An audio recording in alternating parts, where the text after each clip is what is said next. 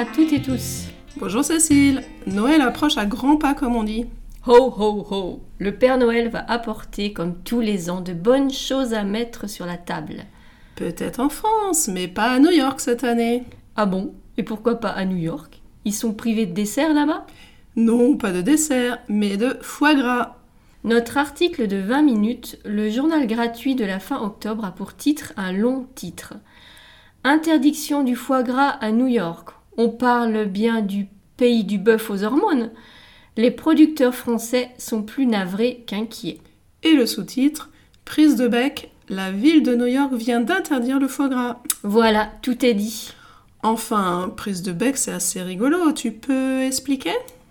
Une prise de bec, c'est une dispute, une discussion animée entre des personnes qui ne sont pas d'accord. Et puis, il s'agit bien sûr de bec de canard ou de bec d'oie, car on parle de ces sympathiques volatiles de la ferme. Une prise de bec, l'expression tombe à point pour cet article. Ici, c'est la filière des producteurs de foie gras qui s'énerve et se moque de l'Amérique en commentant avec ironie C'est bien le pays du bœuf aux hormones qui interdit le foie gras? Comment ose-t-il donner des leçons aux autres? En gros. Il faut peut-être rappeler ce qu'est le foie gras, ce pâté qu'on trouve à Noël sur toutes les tables de France. Un pâté, ok, pour les non-initiés, un produit de luxe pour les connaisseurs. Le foie gras s'obtient à partir du gavage des oies et des canards qui, pendant 20 jours, suivent un régime intensif forcé à base de maïs, provoquant un gonflement du foie qui peut atteindre jusqu'à 10 fois sa taille normale. De la torture donc. Oui, le gavage, c'est le fait d'être nourri de force. Vous vous souvenez, ça me gave. Ça veut dire ça ne m'intéresse pas.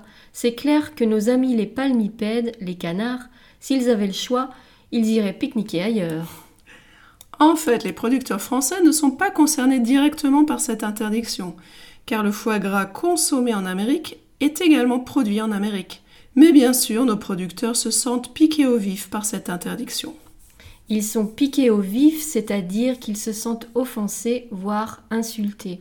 Et leur argument, c'est tout ce qui est interdit fait envie.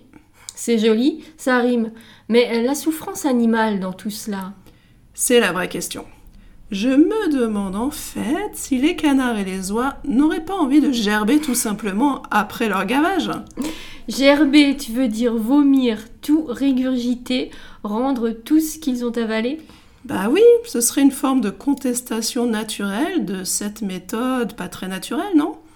Tu m'ouvres vraiment l'appétit, merci Magali. Allez, un Noël sans foie gras, ça devrait être possible, non? Ah, mais alors avec du caviar. Eh oui. Dans notre vocabulaire aujourd'hui, on a Une prise de bec, c'est une dispute, une discussion animée entre des personnes qui ne sont pas d'accord. Être piqué au vif, se sentir offensé, insulté. Gerber, c'est très familièrement vomir ou rendre. Allez, un très bon 24 décembre à toutes et tous et une bonne année. À bientôt. Abonnez-vous et faites-nous entendre sur l'autrefrançais.fr.